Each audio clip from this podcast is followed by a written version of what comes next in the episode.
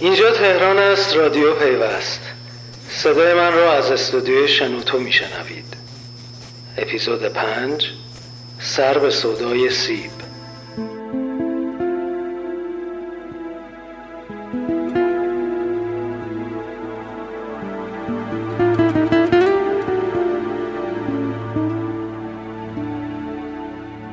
سلام. من مینا بهار و همکارم میسم قاسمی. نگاهی داریم به مهمترین رخدادهای ارتباطات و فناوری اطلاعات در هفته که گذشت.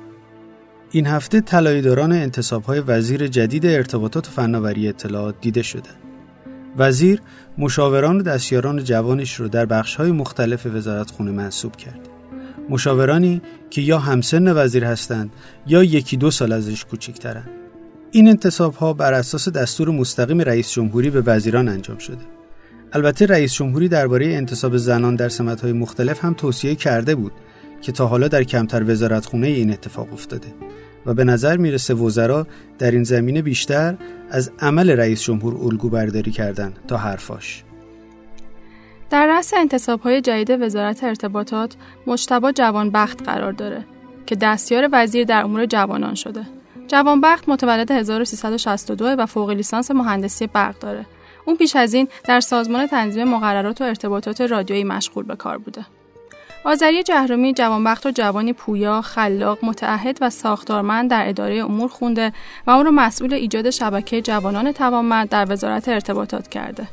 انتصاب مشاوران و دستیاران جوان در دولت نهم هم امتحان شده بود که تجربه موفقی نبود.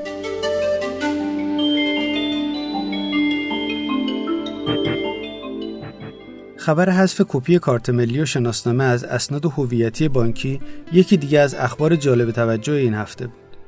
رئیس مرکز توسعه دولت الکترونیکی و فناوری اطلاعات وزارت کشور گفته در حال مذاکره با بانک مرکزی هستند تا رویه ایجاد بشه که بانک ها دیگه نیازی به دریافت کپی کارت ملی و شناسنامه مشتریانشون نداشته باشند و بتونن به صورت برخط از ثبت احوال استعلام و تصویر مورد نظر رو دریافت کنن و گواهی الکترونیکی دریافت شده به عنوان سند احراز هویت در بانک ها پذیرفته بشه.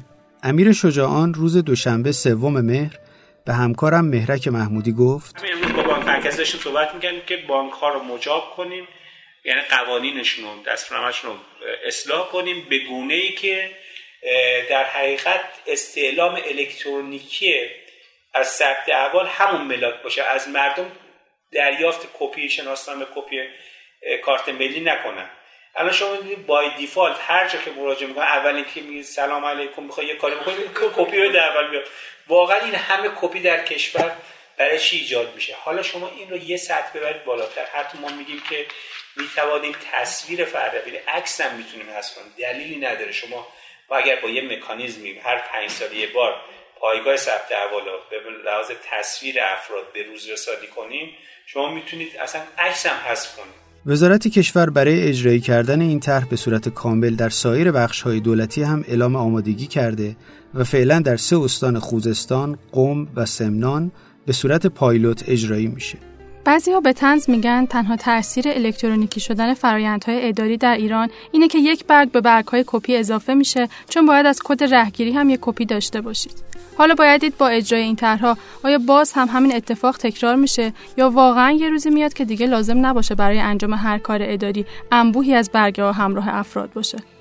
در ادامه روند حذف کاغذ از کارها سامانه رایانه قانونگذاری مجلس بیش از یک ساله که در دستور کار قوه مقننه قرار داره رمضان علی سوپانیفر رئیس کمیته ارتباطات مجلس شورای اسلامی در حاشیه جلسه علنی روز یکشنبه دوم مهر در این رابطه به همکارم بهناز توحیدی گفت. می‌تونه قانونهای مشابه رو شناسایی بکنه. قانونهای اضافی رو تقریبا میشه که بهش مثل شما سرچ می‌کنی مثلا اسامی اضافی رو میگه مثلا خارج کنه دو بار تکرار میشه. خیلی اینا خب یک. دومی که شما دسترسی به هر قانونی خیلی راحت می‌تونی سرچ کنی از این سامانه. آره. حالا کاغذ اگر حذفم نشه البته زمینه فراهم می‌کنه برای حذف کردن. ولی دسترسی ما به قوانین کل قوانین ما راحتتر میشه. فعلا در جلسات علنی مجلس حجم عظیمی از کاغذ برای شرح دستور جلسات علنی برنامه کمیسیون ها پیشینه و توضیح لوایح و طرحها مصرف میشه که می‌توان امیدوار بود با راه افتادن این سامانه از میزان مصرف کاغذ در مجلس کم بشه. سیب میوه شهوت است. میوه ابوالهول گناه. چکاله قرن هاست که تماس با شیطان را حفظ می کند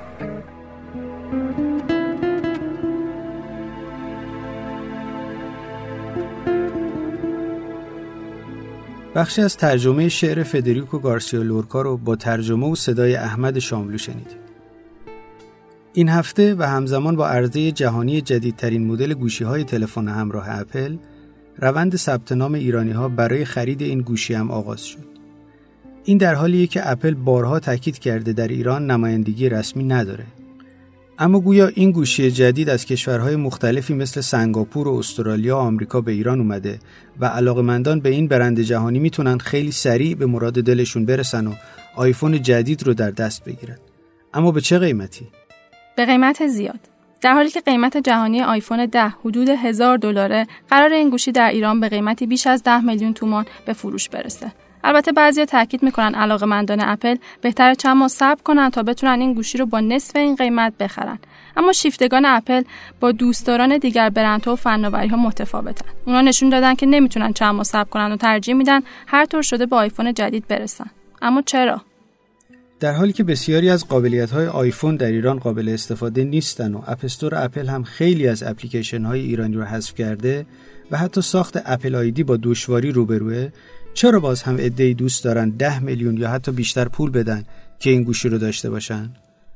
به نظر می‌رسه آیفون کارکردهای بیش از یک گوشی تلفن همراه برای کاربرانش داره. عباس کازمی جامعه شناس و عضو هیئت علمی پژوهشکده مطالعات فرهنگی و اجتماعی در این باره معتقده؟ در کتاب مقدس آمده است که آدم و هوا هنگامی که سیب را می‌خورن چشمشون به جهان باز میشه. بصیرتی تازه پیدا می‌کنن.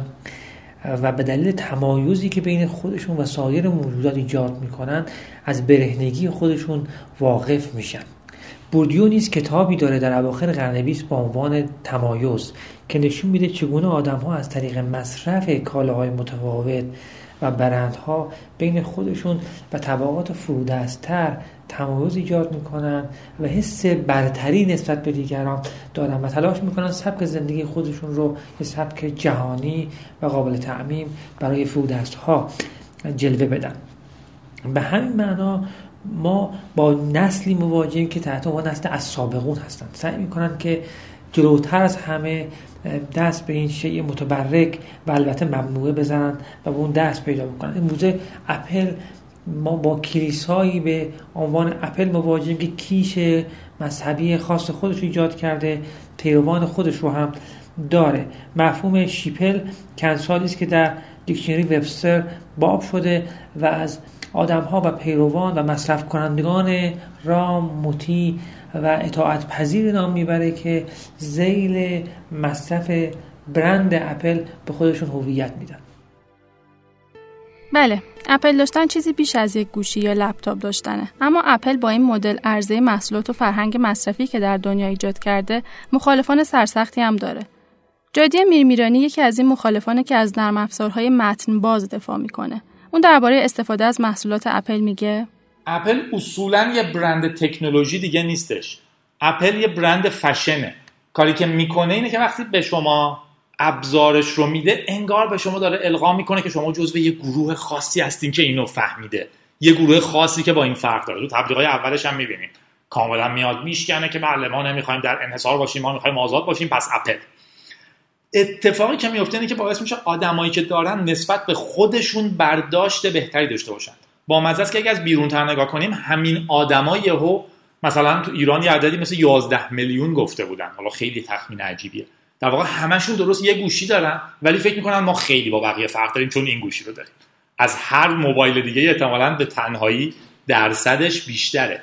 ولی در نهایت اون حسی که با آدما میده با تبلیغاتشه. و خب این خیلی زود از بین میره چون همه دارنش. پس چیکار می‌کنن؟ طلاییشو میدن. حالا چند نفر طلاییشو می‌تونن بخرن؟ بعد میگن خب چند نفر مدل جدیدش دارن که خیلی گنده شده. دو تا سال پیش توضیح می‌دادن که این بهترین سایز تاریخه چون شخصتون توش راه میره همش رو رد می‌کنه. ولی الان میگن نه بزرگش خیلی خوبه. و اینجور داستانا. یه اصطلاحی بود حالا خیلی خشنه. تحت عنوان پاتلاخ. پاتلاخ تو جوامع اتفاق میفته که شما میاین پولتون رو آتیش می‌زنین داراییاتون رو آتیش می‌زنین فقط برای اینکه نشون بدین چقدر توانمندین از نظر اقتصادی. در واقع یه حجم زیادی من چیز می‌خرم آتیشش می‌زنم برای اینکه بگم ببینید من چقدر خوب بود وضعم. شاید اپل هم یه جور پاتلاخه. به من میگه که اگه دستت بگیری نشون میدی که کسی هستی که حاضری انقدر پول بدی که ببینی که خب من حاضر بودم انقدر پول بدم که اینو بخرم. خیلی هم ممکن استفادهش کنم و ازش خوشحال باشن نمیگیم همه اینجوری هم. ولی اون تیکه مهم که باید دیده بشه اینه که در واقع اپل بیشتر از اونی که یه برند تکنولوژی باشه تبدیل شده به یه برند فشن اما خیلی واضحه که صدای مخالفان به جایی نمی‌رسه و دوستداران یا بهتره بگیم عاشقان اپل همچنان به راهشون ادامه میده. یه مسئله عربی هست که میگه حب و شی یوما و یوسم عشق آدم و کروکر می‌کنه